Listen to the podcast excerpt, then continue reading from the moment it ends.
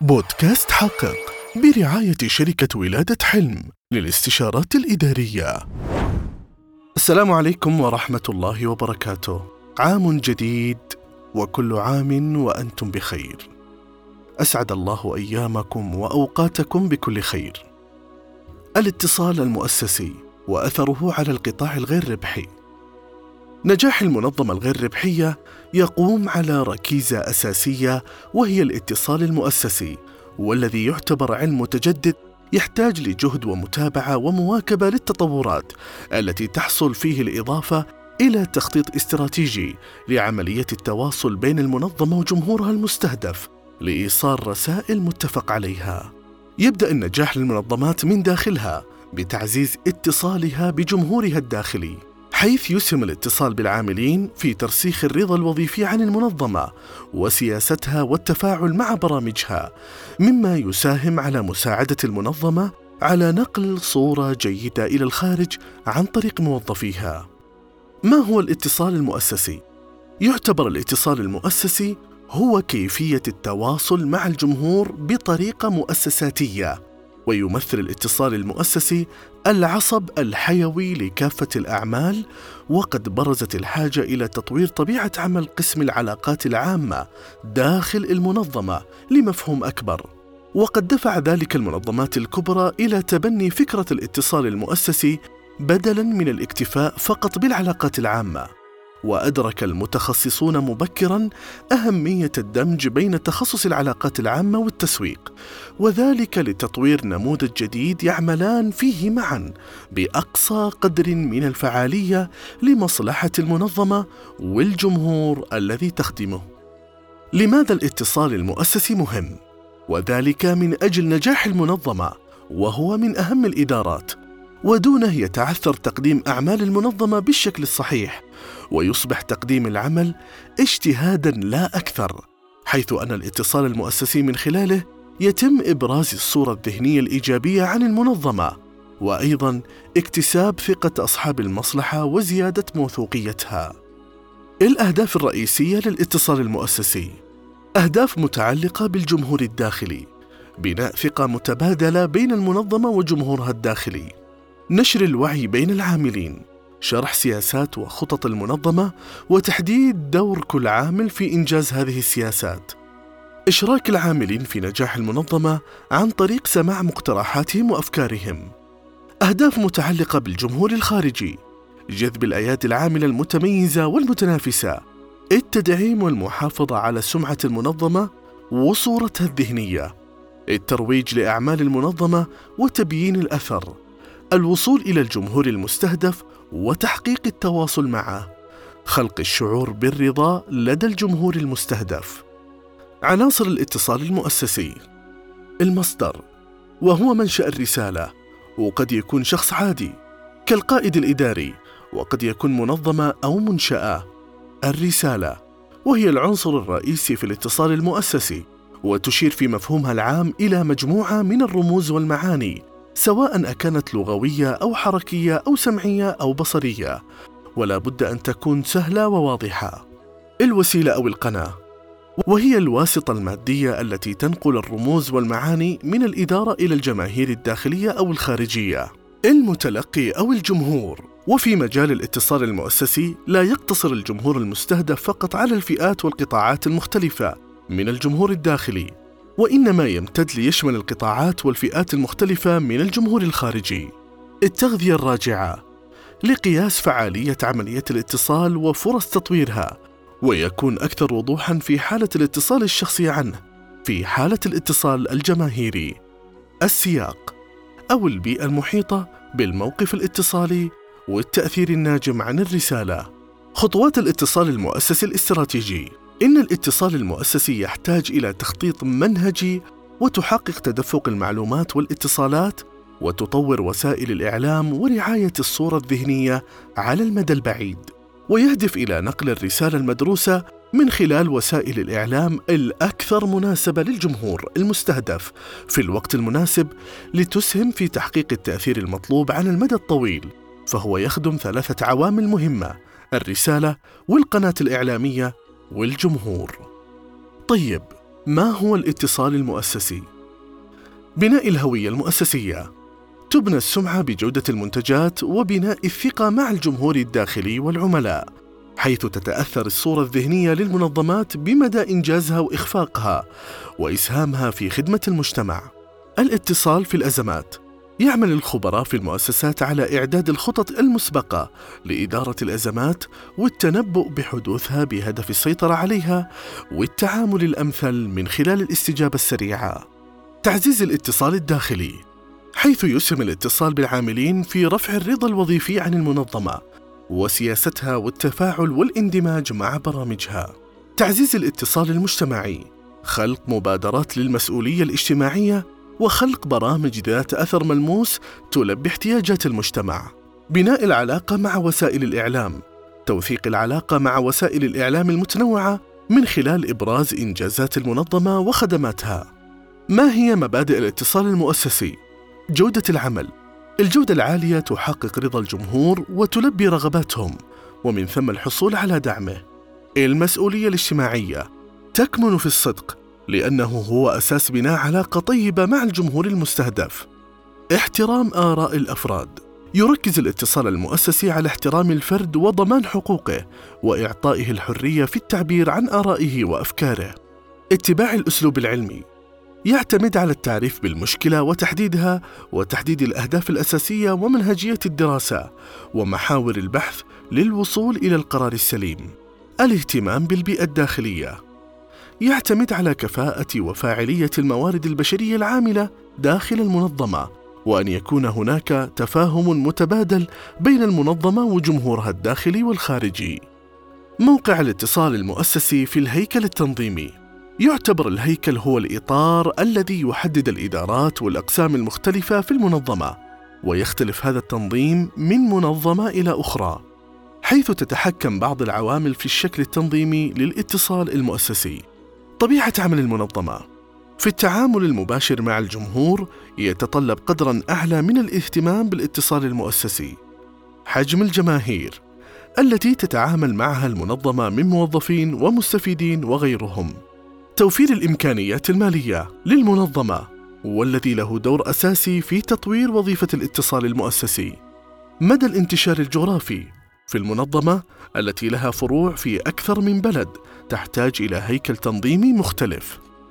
إدارة الاتصال المؤسسي.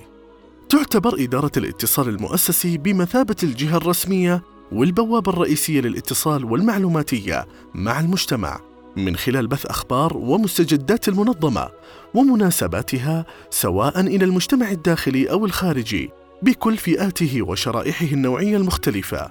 وكذلك استطلاعات آراء وتطلعات المجتمع لمعالجة السلبيات. حيث تتكون من عدة وحدات متخصصة تعنى بأعمال ومهام الاتصال المؤسسي وحدة العلاقات الخارجية مختصة بالتواصل مع المجتمع الخارجي للتواصل والتعريف بنشاطات ومستجدات المنظمة ومناسباتها ذات العلاقة. وحدة العلاقات الداخلية مختصة في إدارة الاتصال المؤسسي مع المجتمع المستهدف داخل المنظمة للتعريف بالمنظمة من أخبار ونشاطات. وحدة هوية المنظمة مختصة بإدارة الهوية المؤسسية المنظمة ومتابعة تطبيقاتها المختلفة بما يتطابق ويتماشى مع دليل هويتها. وحدة الأبحاث والدراسات مختصة بإجراء الأبحاث والدراسات لمعرفة درجة تغيير في الانطباع لدى المجتمع، ومن ثم المساهمة في إعادة صياغة الرسالة أو تحسينها أو تعديلها. وحدة العلاقات الإعلامية الداخلية والخارجية مختصة بعلاقة المنظمة الإعلامية مع وسائل الإعلام المختلفة ويعتبر المصدر الرسمي والرئيسي لبث أخبار المنظمة بالصيغ والآليات الإعلامية المختلفة. نجاح مسؤول الاتصال المؤسسي يعمل خبراء الاتصال في المنظمات الناجحة في إعداد الخطط المسبقة لإدارة الأزمات والتنبؤ بحدوثها بهدف السيطرة عليها والتعامل الأمثل من خلال الاستجابة السريعة ليساعد المنظمة أثناء حدوث الأزمات ويتطلب ذلك مهارات عالية. الحفاظ على هوية المؤسسة، بناء السمعة المؤسسية، ضمان مشاركة الموظفين في عملية التطوير المؤسسي، ضمان التنسيق بين اتصالات المنظمة، معرفة استراتيجية المنظمة وأدائها، تعزيز المسؤولية الاجتماعية. الوقاية من حدوث الأزمات. طيب معوقات تسهم في عدم تفعيل الاتصال المؤسسي. الاتصال المؤسسي مهم في أي منظمة تريد تحقيق النجاح بالطرق العلمية السليمة. البيروقراطية الإدارية من أبرز المعوقات التي تواجه تفعيل الاتصال المؤسسي، مما يمنع تكامل الأنشطة الاتصالية لتأسيس عمل موجه لنمو ونجاح المنظمة.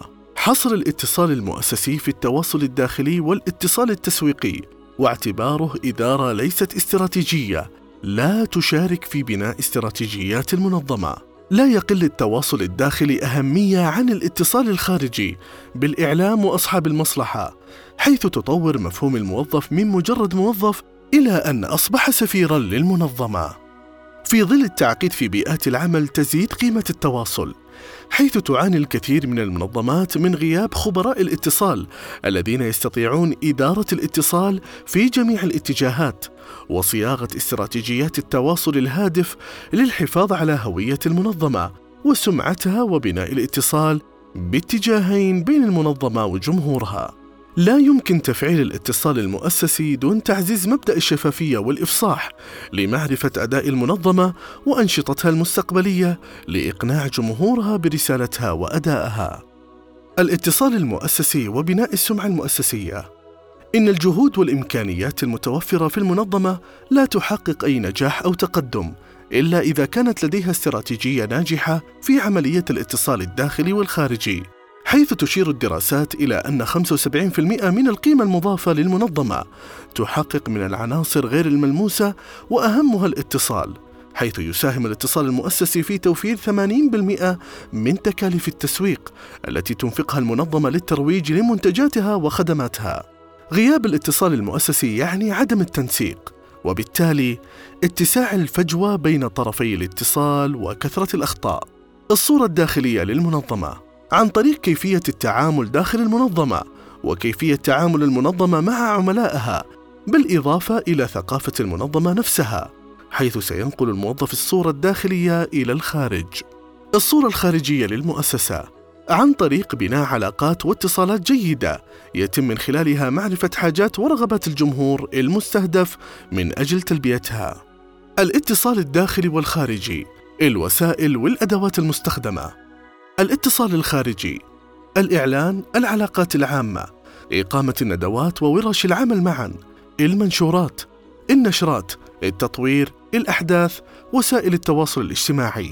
طيب الاتصال الداخلي الإنترنت برامج إدارة المهام النشرات الإخبارية المكالمات الهاتفية طاولات الطعام وغرف الراحة الاجتماعات البريد الإلكتروني. قبل أن تتواصل مع الجمهور الداخلي لابد من البحث في الواقع الحالي للاتصال الداخلي في منظمتك ومعرفة نقاط القوة والضعف والفرص والتحديات للحصول على صورة أوضح عن واقع الاتصال بالجمهور الداخلي. ثم البدء في تصميم خطة الاتصال الداخلي تتضمن الأهداف التي تريد تحقيقها وطرق التواصل مع الجمهور الداخلي والمعلومات التي تريد توصيلها للعاملين. تعزيز الشفافية بأخبار الموظفين بجديد المنظمة ورؤيتها ورسالتها. الاتصال من الأسفل إلى الأعلى لإفساح المجال للعاملين في المشاركة بآرائهم.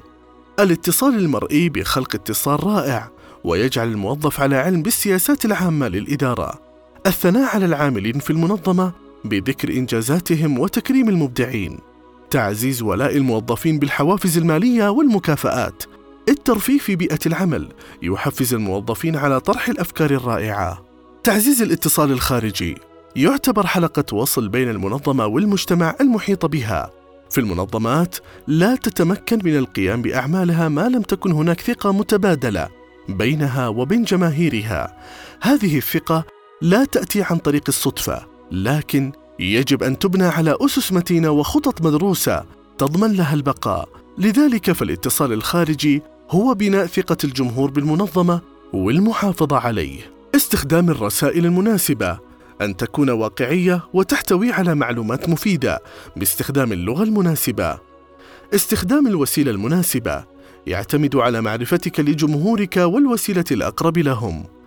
البحث عن الجمهور المعني من الضروري معرفة الجمهور الذي تريد أن تؤثر فيه وأن تسعى للوصول إليهم عن طريق بناء العلاقات. اختيار الوقت المناسب لكي تكون الرسالة فعالة لا بد من معرفة عادات الجمهور حتى لا تصل مبكرا أو متأخرا فلن يكون الجمهور مستعدا لتقبلها. الاتصال المؤسسي في العالم الرقمي في الماضي كان عمل اختصاصي الاتصال المؤسسي متابعة شاشات التلفاز والمذياع ورصد الصحف اليومية، أما اليوم فقد أصبحت التقنية أداة مهمة لتوسيع عمل خبراء الاتصال المؤسسي، فهناك العديد من الأدوات الرقمية التي تساعدك على معرفة المنافسين وقياس مشاعر الجمهور والقدرة على مواجهة أزمات الاتصال والاستجابة الفورية في الشبكات الاجتماعية، كما أوجدت التقنية مقاييس جديدة للحملات الإعلامية. الوصول إلى أكبر عدد من الجمهور، انطباعات الجمهور المستهدف، استقطاب العملاء المحتملين، قياس التفاعل في وسائل التواصل، ذكر العلامة الاجتماعية في مواقع التواصل. طيب الاتصال المؤسسي والتسويق. قد يرى البعض أن هناك تداخل في المهام ولكن منهجية العمل والمهارات مختلفة. لكل منها أدوار مهمة لتنمية وتعزيز المنظمات. نبدأ بالاتصال المؤسسي. يهدف لبناء سمعة المنظمة وتطوير الصورة الإيجابية يركز على هوية المنظمة بشكل عام يستهدف جمهور المنظمة وأصحاب المصلحة تهدف الاتصالات المؤسسية للتأثير على الرأي العام. والآن الاتصال التسويقي. الترويج لمنتجات المنظمة وهو التركيز الرئيسي. يركز على مميزات المنتج أو الخدمة. يستهدف العملاء لترويج المنتجات. الاتصالات التسويقية مصممة للتأثير على العملاء الحاليين والمحتملين لخلق الطلب على المنتجات والخدمات. طيب، كيف أبني عملية اتصال فعالة؟ دراسة المتلقي وعلاقته بالمرسل المصدر نبذة عن الشخصية الاهتمامات نقاط التقاطع مع المرسل في الاهتمامات وسائل التواصل المناسبة الانطباعات المسبقة عن موضوع الرسالة بناء الرسائل لكل شخصية الوسائل قنوات التواصل يتم اختيار قناة التواصل المناسبة حسب شخصية المستقبل تحليل بيئة عملية الاتصال يتم دراسة البيئة المحيطة لعملية الاتصال لاستغلال الفرص أو لتفادي التشويش في إرسال الرسالة. كيف يتم دراسة البيئة المحيطة؟ تحليل المنافسين أو المشابهين لنفس المجال ودراسة رسائلهم. تحليل الانطباعات الحالية باستطلاعات الرأي. تحليل كلمات البحث الإلكترونية الحالية. الاستماع الاجتماعي في وسائل التواصل. دراسة المواضيع الرائجة والاتجاهات الحديثة.